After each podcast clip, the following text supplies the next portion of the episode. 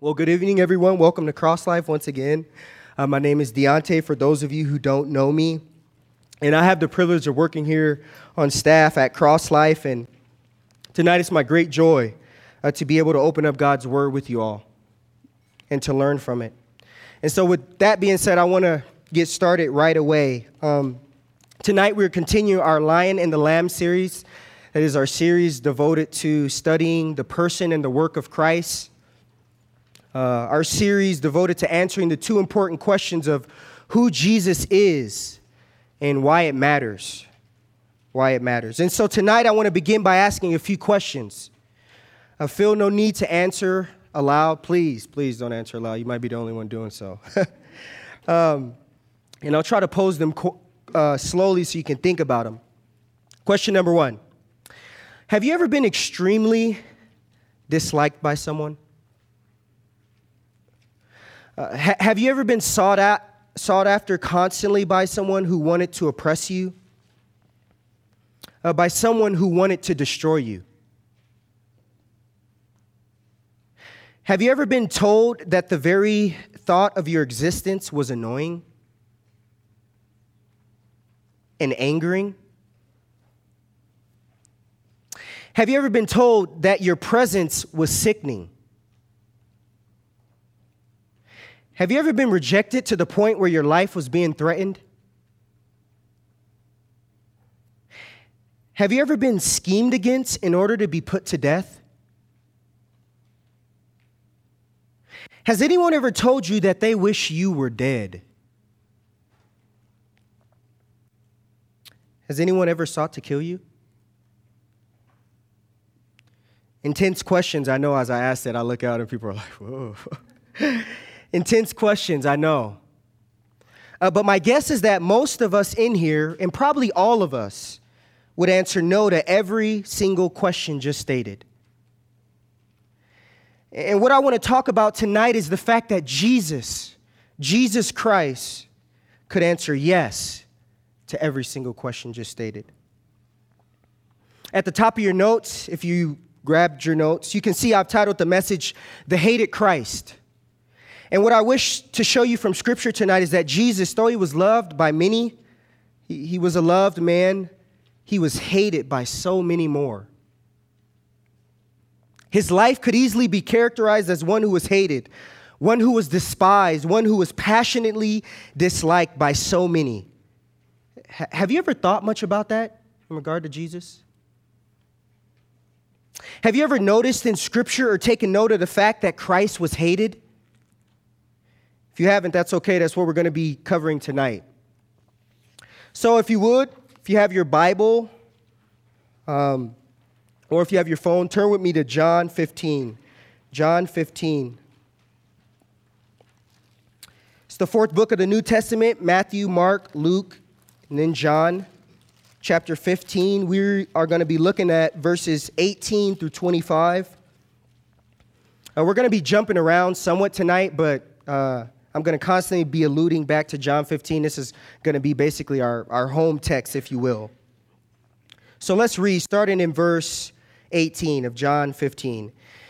This is Jesus speaking to his disciples. He says, If the world hates you, know that it has hated me before it hated you.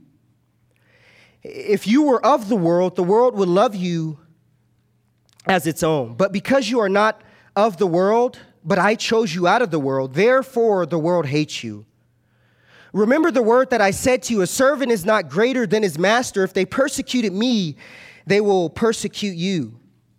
If they kept my word, they will also keep your words. But all these things they will do to you on account of my name, because they do not know him who sent me. If I had not come and spoken to them, they would not have been guilty of sin, but, uh, but now they have no excuse for their sin. Whoever hates me hates my Father also. Verse 24 If I had not done among them the works that no one else did, they would not have been guilty of sin. But now they have seen me and hated both me and my Father. Verse 25 But the word that is written in their law must be fulfilled. They hated me without a cause. John's gospel from chapter 13 to chapter 17 records Jesus giving his last instructions to his disciples, his last lessons to them. John, the author of this gospel, turns his attention from the public ministry of Jesus to the private ministry of Jesus.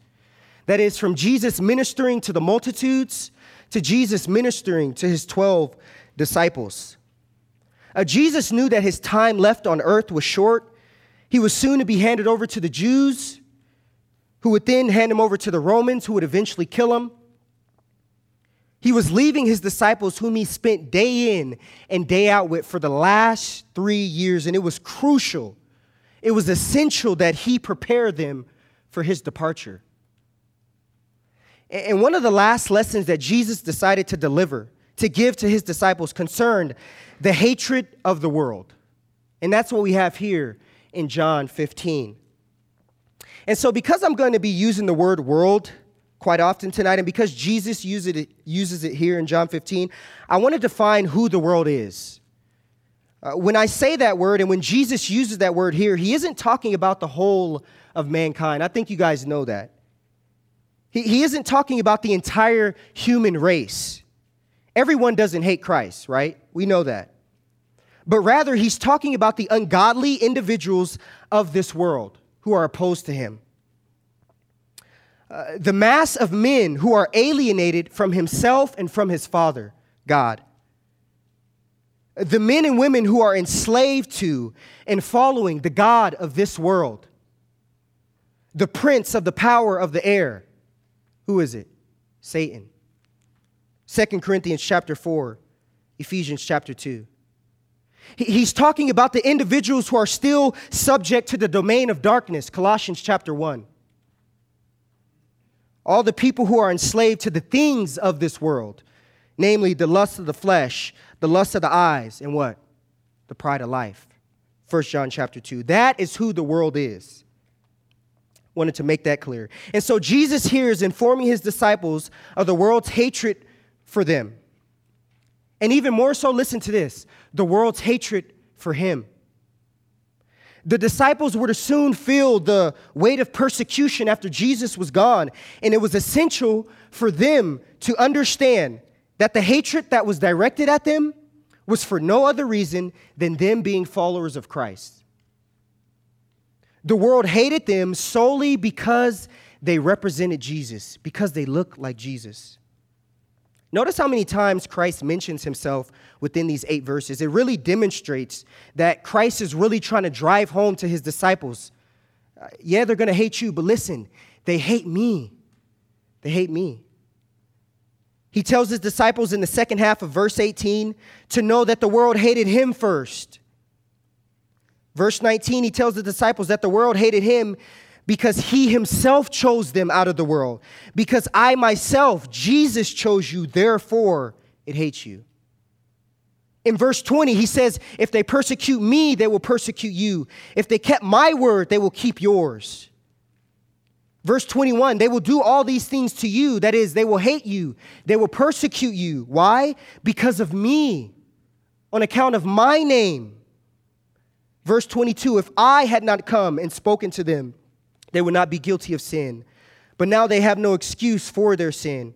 Verse 23 Whoever hates me hates my Father. Verse 24 If I had not done among them the works that no one else did, they would not be guilty of sin. But now they have seen me and hated me and my Father.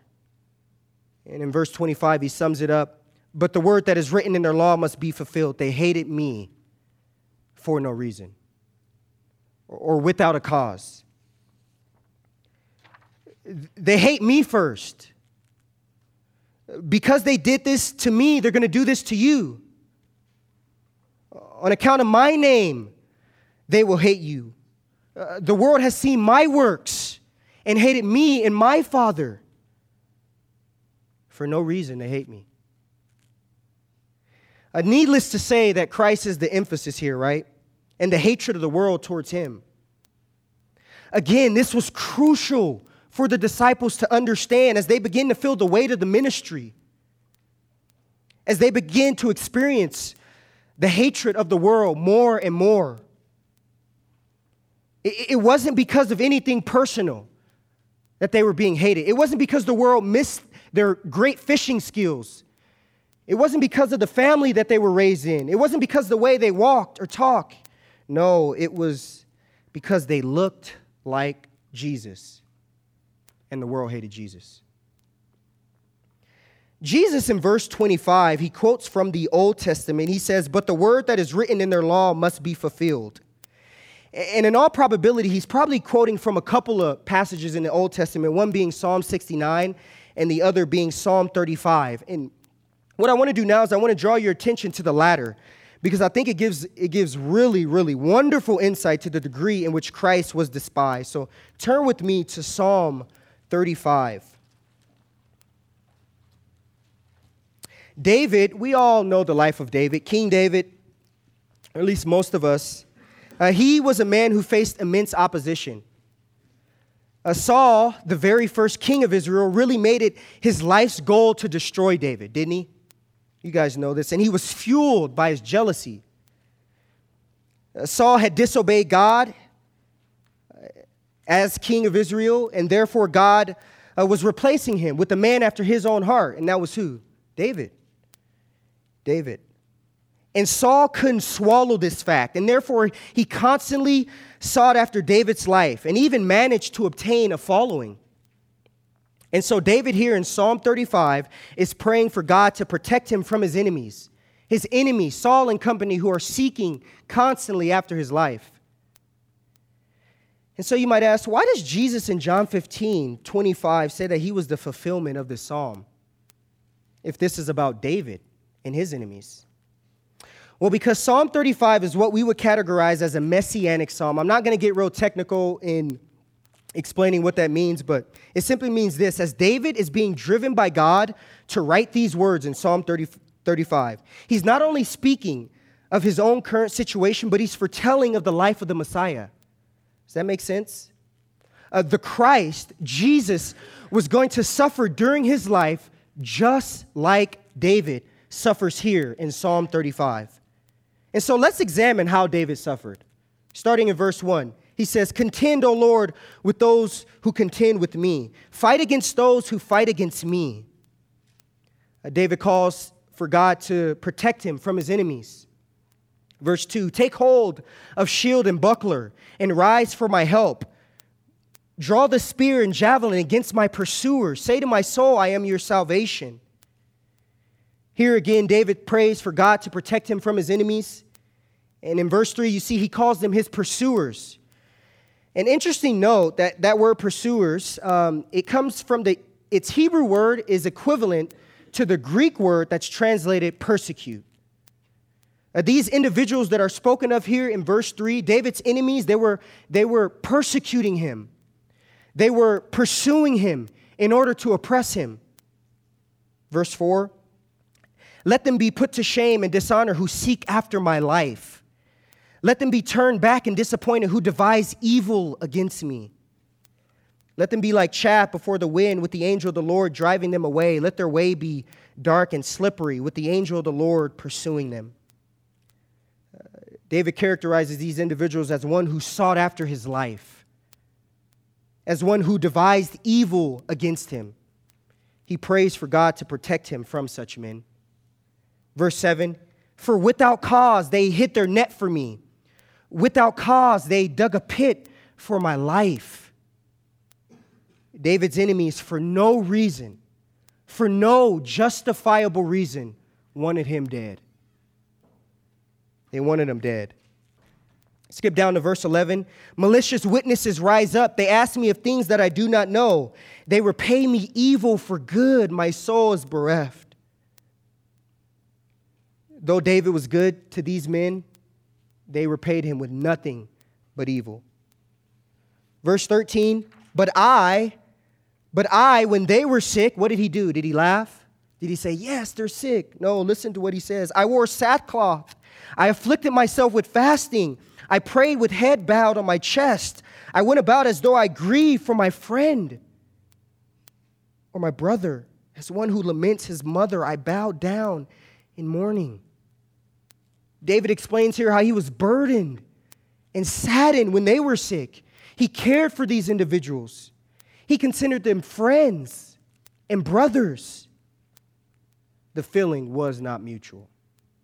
The feeling was not mutual. Verse 15. But at my stumbling, did they afflict themselves as well? Were they sad? No. It says they rejoiced and gathered. They gathered together against me. Wretches whom I do not know tore at me without ceasing. On the contrary, David's persecutors rejoiced at his calamity and afflictions. They, they were glad to see him down and out. These vicious individuals, he writes, he says, they constantly, they incessantly tore at me. Verse 16, like profane mockers at the feast, they gnash at me with their teeth. That is, Saul and company, they cringed and they were annoyed at the very thought of David. Couldn't stand him. Verse 17, how long, O Lord, will you look on? Rescue me from their precious, from their destruction, my precious life from the lions. Listen to how he depicts these men lions. I will thank you in the great congregation and the mighty throng. I will, I will praise you. Let not those rejoice over me who are wrongfully my foes, and let not those wink the eye who hate me without a cause. Without a cause. These individuals, he says, he sums it up, they're, they're wrongfully my enemies. They hate me for no legitimate reason. This is really a sad text, isn't it? As you try to imagine a man being sought after to this extent. Uh, but keep in mind why I brought you to this passage. It wasn't to have a pity party for David, it, it was because Christ brought his disciples back to this passage in John chapter 15. Remember, David here is speaking about more than himself. The Messiah was to suffer in the same way. And as we read through this text, were our minds not drawn back to the life of Christ and how he was treated? Was Christ not pursued by his oppressors? Was his life not sought after nonstop? Was he not repaid evil for good? It goes without saying. It goes without saying. It's unquestionable that Christ suffered in the exact same manner a far greater manner. Christ in John 15, 25, as he's telling his disciples of the hatred of the world, he points his disciples back to this passage and he says, I am he. The way David was hated and pursued in Psalm 35, that's being worked out in my life. And it's been worked out in my life. I am the Messiah who has been hated just like David was hated. Again, it was crucial that the disciples understood this, that they understood this. As they sought to imitate Jesus, as they sought to live like him, to talk like him, and to walk like him, Jesus says, Hey, hey, wait a second, guys. Let me tell you something before, before you do that. Count the costs. You want to look like me? Let me tell you, the world hates me. It hates me, and it's going to hate you. Hatred always manifests itself in some way, doesn't it? We see in the life of Saul that the hatred that was built up in his heart toward David led him to delighting in his suffering. That's the way it fleshed itself out. It led to him cringing at the thought of David. It led to him constantly seeking to destroy David. It led to constant plots against his life. It's the way it worked itself out. Hatred always manifests itself in some way, shape, or form. And so, what I want to consider now is how the world's hatred for Christ manifested itself.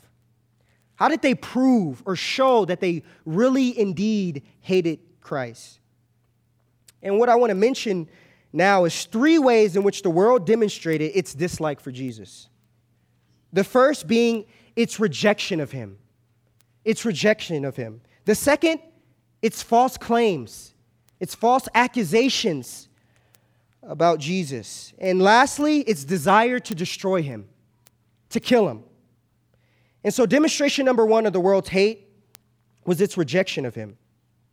As Jesus ministered to the multitudes for three years, the world constantly was stiff arming him, wasn't it?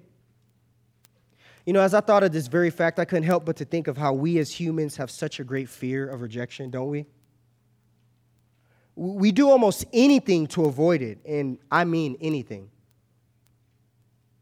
I couldn't help but to think of this fact as, as I, I thought of the life of Jesus. He was and still is a reject. This sad truth concerning the life of Christ, the fact that he was going to be a reject, was foretold by the prophet Isaiah. So you're in the book of Psalms. Flip over a little bit to the right. Isaiah, Isaiah chapter 53. This is probably the most famous chapter in the book of Isaiah. It's a glorious chapter. It's wonderful. It's foretelling of the life of the Messiah, how his life is going to be. Isaiah writes, starting in verse 1, he says, Who has believed what he has heard from us? And to whom has the arm of the Lord been revealed? For he, that is Jesus, the coming Messiah, grew up like uh, before him like a young plant, and like a root out of dry ground. He had no form of majesty that we should look at him, and no beauty that we should desire him. Jesus was a descendant of an enslaved people. He was born in a manger. You guys remember what Philip said when he heard that the Messiah was from Nazareth? He said, Could anything good come out of Nazareth?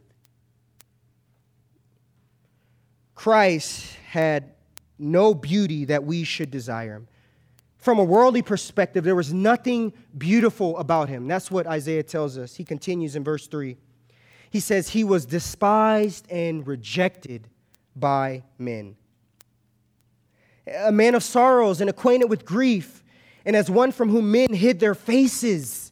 He was despised, and we esteemed him not. Isaiah says he, he was hated, he was rejected. Listen what he says at the end of verse 3 and as one from whom men hid their faces, they wanted nothing to do with them. Nothing to do with him. The rejection of Christ was foretold here, and it was indeed a reality. Jesus was rejected by his own hometown. Mark 6, verse 1 through 6 records. And more than being rejected by his own town, Mark 6, verse 20 through 21, and John 7 tells us that he was rejected by his own family. Flip over to the New Testament to John chapter 1. Now, John chapter 1.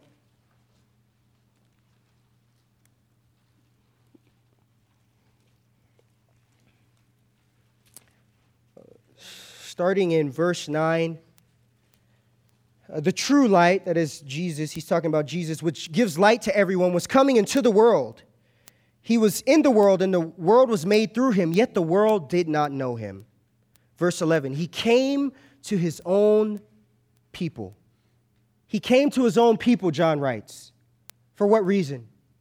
Uh, to give them life, to give them freedom from the bondage uh, of sin, to give them hope in the gospel. And they accepted it, didn't they? They received it, didn't they? The end of verse 11, he says, And his own people did not receive him. Rejected by Nazareth, his own town, rejected by his own family mates, rejected by his own people. The nation of Israel rejected him as a whole. And Jesus lamented over this very fact, didn't he? In Matthew 23 37, Jesus weeps. You know this passage. He says, Oh, Jerusalem. Oh, Jerusalem, the city that kills the prophets and stones those who are sent to it. How often would I have gathered your children together as a hen gathers her brood under her wings? How often I came to you. How often I wanted to give you life. And he says this, and you were not willing. They weren't willing.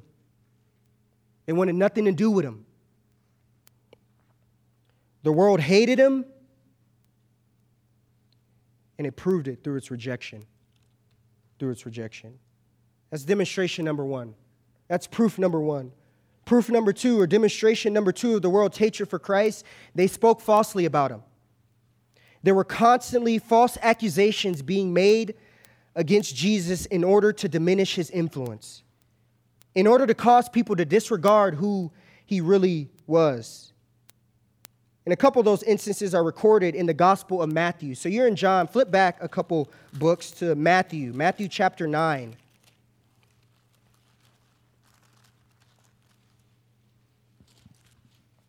And here, what you have recorded is Jesus healing a man from his demon possession. Starting in verse 32, Matthew 9 32. As they were going away, behold, a demon oppressed man who was mute was brought to him, him being Jesus. And when the demon had been cast out, the mute man spoke, and the crowds marveled, saying, Never was anything like this seen in Israel. This has never been done before. Jesus put on display his deity, his power, and it was, he was gaining popularity. The Pharisees knew this. That's why they said what they said. Verse 34 But the Pharisees said, He cast out demons by the prince of demons. The miraculous works he performed was further evidence for his deity, and the religious leaders knew that. And so they falsely accused him of casting out demons by the power of Satan. I mean, when I came to this text, I said, Really? Really? They knew that wasn't true, but they hated him that much. This wasn't the only time they knowingly made false statements about him. Flip over a couple pages to your right, Matthew chapter 12. Matthew chapter 12, starting in verse 22, says, Then a demon oppressed man who was blind and mute was brought to him, that is, Jesus, and he healed him. So the man spoke and saw, and all the people were amazed and said, Can this be the son of David? Is this the Christ? Is this the Messiah? Again, Jesus putting on his display of deity, showing his power. But the Pharisee says, uh uh-uh, uh, not so fast. Verse 24. But when the Pharisees heard it, they said, It is only by Beelzebul, the prince of demons, that this man casts out demons. Again, they attribute his work to the power of Satan. It's not a clear evidence of their hatred. Is it not, ladies and gentlemen? John 7, verse 20, records the crowds that Jesus was speaking to. He was proclaiming hard truths to them, and listen to what they said about him. You have a demon. Who's seeking to kill you? In John 8, verse 48, it reads this The Jews answered him, listen to what they say. Are we not right in saying that you are a Samaritan, that is a pagan Gentile? Are we not right in saying that you are a Samaritan and have a demon? John 8, verse 52, the Jews said, Now we know that you have a demon. In John 9, verse 24, records the religious leaders speaking to the blind man that Jesus healed. You guys know that story. And it reads this So for the second time, they called the man who had been blind and said to him, Give glory to God. Stop talking about this Jesus guy who healed you. Forget about him. He's no one. And listen to what they said about him. We know that this man is a sinner. They knew Christ wasn't a sinner. But they hated him to that extent that, that they would do whatever, that they would say whatever to diminish his influence. John 10, verse 19 through 20 it reads, There was again a division among the Jewish among the Jews because of these words. Many of them said, Listen to this. He has a demon, speaking of Jesus. He has a demon in, and is insane. Why listen to him? Why listen to him? When Jesus was on trial before the Jewish council, he was deemed a reviler of God, a person who spoke evil about God by the high priest. In Mark chapter 3, verse 21, it records his own family saying that he was out of his mind. His own family. They said he was demonic. They knew that he performed the works through the power of God, and yet they called him satanic. They said he was a blasphemer of God. They called him a sinner. They said he was a nut a lunatic, out of his mind. They said he was insane.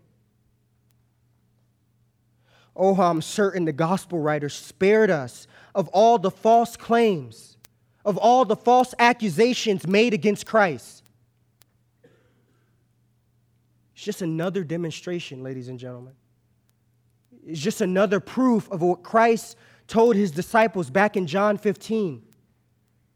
They hate me. They hate me. Demonstration number one, they stiff armed him, they rejected him. A demonstration number two, they constantly lied about him. They knew who he really was, but they made false claims about him anyway. Demonstration number three, proof number three of the world's hatred for Christ, they wanted him dead. Need I turn your attention to all the passages concerning the plots and the schemes of the religious leaders seeking to kill him? Time will fail us. The world wanted him dead because they hated him. And this started at such a young age, didn't it? The attacks from the world upon his life. When Jesus was just a baby, his parents were supernaturally told through a dream to, free, to flee from where they were living and to go to Egypt. And the reason they were given that message was because Herod, the king of Israel at that time, was seeking baby Jesus. And for what reason, you might ask? Was it to give him candy? No. Presents? Mm, no. Sing him lullabies? Nah. Matthew 2, verse 13 tells us it was to destroy him, it was to kill him. King Herod had gotten word that there was a child who was born in Bethlehem who was going to be the king of Israel. And he felt threatened by this news. His throne, he felt threatened. And as a result, listen to this he ordered a baby genocide in the town of Bethlehem, a baby massacre in order to take the life of Jesus. Attacks upon Jesus' life started so very early on. And this was indeed the pattern of his life. And it really picked back up when he began his ministry. And it lasted throughout his three years of ministry. Now, let me show you one example of this, um, though there are many. Turn with me to Matthew chapter 26. Matthew chapter 26.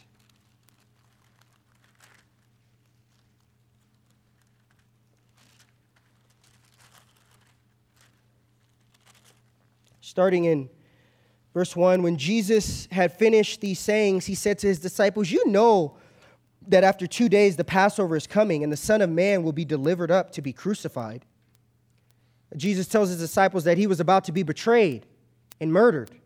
And indeed, he was. As he spoke, uh, there were plans being made to do so. Verse 3 then the chief priests and the elders of the people gathered in the palace of the high priest, whose name was Caiaphas, and plotted together in order to arrest Jesus by stealth and kill him. Is this not the clearest way to demonstrate your disdain for someone? To have a desire to see them lifeless, literally? I'll ask you one of the questions that I posed to you at the beginning of this message. Has anyone ever told you that they wanted you dead? Has your life ever been plotted against? Has anyone ever told you that they wanted to take your life? Such a desire is a clear, clear manifestation of hate, isn't it? So we have rejection, and we have false claims. In demonstration number three, the murderous plots and attacks upon Jesus' life. These were the three ways in which the world demonstrated its hate. Not the only three ways, but three ways we looked at tonight. And so it would suffice to now ask the question of why. Or why did the world hate Christ in such a way? Why, why were these plots set against him and these claims made about him? Why? Well, if you remember what Jesus said back in John 15, he said that the world hated him for no reason, without cause. And what Jesus is really saying here is that the world's hate for him, they had a reason, but it was unjustifiable. See, the, it, it indeed hated Christ, but its hate was unwarranted. It was indefensible. It was unfair. And that reason was this He exposed them. He exposed them of who they really were. See, Jesus, with his piercing words, reveals the true color and the true nature of humans, and that doesn't sit well with most. It didn't sit well with us, did it? See, Jesus exposed the religious leaders of Israel day of being blind guides, of being false teachers and children of Satan, and they couldn't stand it. Jesus exposed the crowds who followed him in his day, who were constantly asking for miracles to be done and signs to be done. He exposed them of their inability to look past the physical things to the spiritual things. He exposed them of their inability to stop thinking about their flesh all the time and start, to, and start giving some attention to their soul. He exposed them, and for this reason, the world hated him. Exposure. John tells us that. Flip, flip back with me to, or forward to John chapter 3. John chapter 3.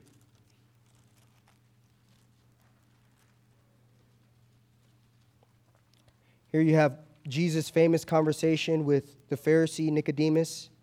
And we'll start in verse 19. He tells Nicodemus, And this is the judgment, this is the condemnation. The light has come into the world, and people love the darkness rather than the light because their works are evil. Jesus here simplifies unbelief for us. He says that the reason people don't want him is because they love their sin more than they love him. It's not difficult. Ladies and gentlemen, don't make unbelief more than it really is. It's not difficult. Jesus says people don't want him because they love their sin more than they love him, or more than they love him. When you're on campus talking to people, you're talking to the intellects quote unquote, who struggle with believing in Christ, they can't believe? Is it something intellectual? No. They love their sin more than they love Jesus. Your unbelieving family members, your unbelieving friends, your unbelieving coworkers, they haven't accepted Christ because they love their sin more than they love Jesus. It's not difficult. Jesus continues to talk to Nicodemus, verse 20. For everyone who does wicked things, what? Hates the light. They hate the light, that is Christ, and, and does not come to the light. Why? Lest his works should be exposed. They don't come because they don't want to be exposed of their evil ways. Ladies and gentlemen, think of this truth in light of our own lives today. Doesn't the world hate Jesus because he reveals who they really are? There's constant mockery of the person and work in Christ in this day and age. There, there's constantly false claims made about who he is. The world constantly seeks to drag the name of Christ in the mud. And for what reason? Because they can't stand the truth. They can't stand to hear the truth of who they really are. And therefore, they hate him. Flip over with me to John chapter 7. John chapter 7. Why? Why do they hate him? He exposes them. Starting in verse 2 Now the Jews' feast of booths was at hand, so his brothers, that is his blood brothers, said to him, Leave here and go to Judea, that your disciples also may see the works you are doing. They're being sarcastic here, just a heads up. Uh, for no one works in secret if he seeks to be known openly. If, if you do these things, show yourself to the world. For not even his own brothers believed in him. We already talked about that. Jesus said to them, My time has not yet come, but your time is always here. That is, I can't go to this place because people are plotting to put me to death, and it's not my time yet. It's not my time yet. He says in verse 7 The world cannot hate you, he says to his own brothers. It cannot hate you because you look like the world. They love you, they embrace you, they welcome you with open arms. What about him? He says, But it hates me. It hates me. Why? Because I testify about it that its works are evil. Again, Christ makes it clear. They hate me because I tell them the truth of who they really are. I expose them. It's fitting now for me to make a plea to the unbelievers in this room. Undoubtedly, in a, in a group this size, there are people who, he, who are here who aren't Christians. And I want to ask of you this, this evening would you turn from hating Christ?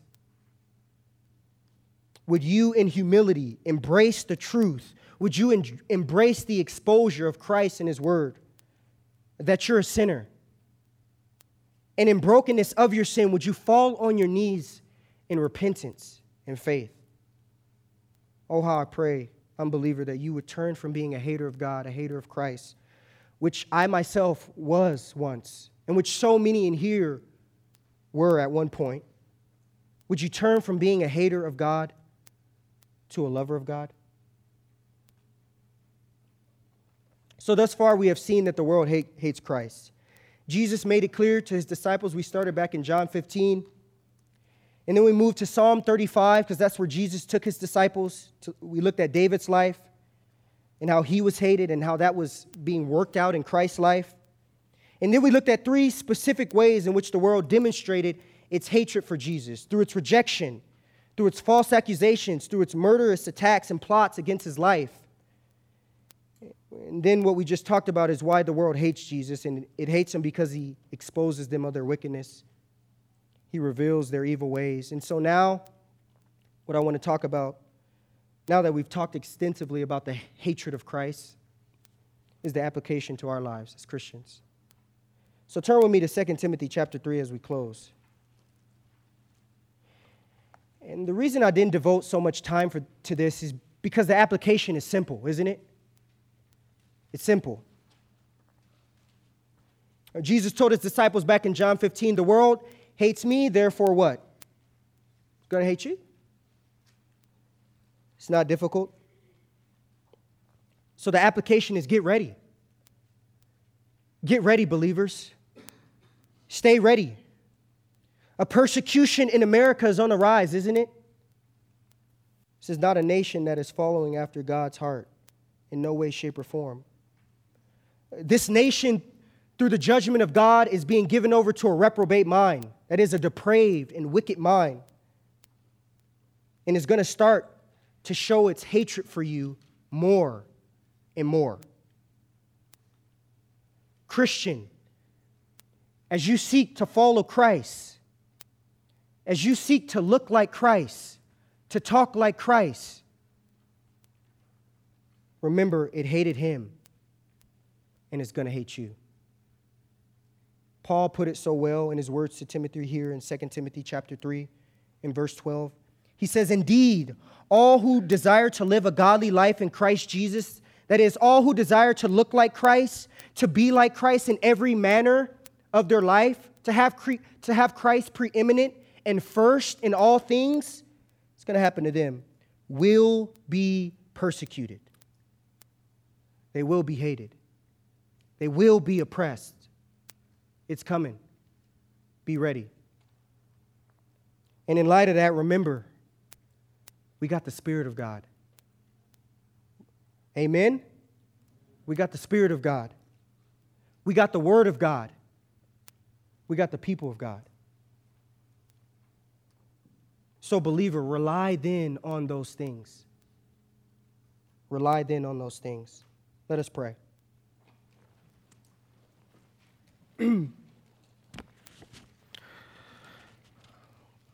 Lord, thank you for your word.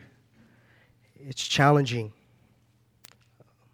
I thank you for the truths concerning Uh, your Son, Jesus Christ. And even if it's a truth that is not so easy to accept, as we love Christ, and it, it hurts us really to think of this truth that he was hated, that people rejected him, and they do so today that people false were constantly lying about him. They sought to kill him.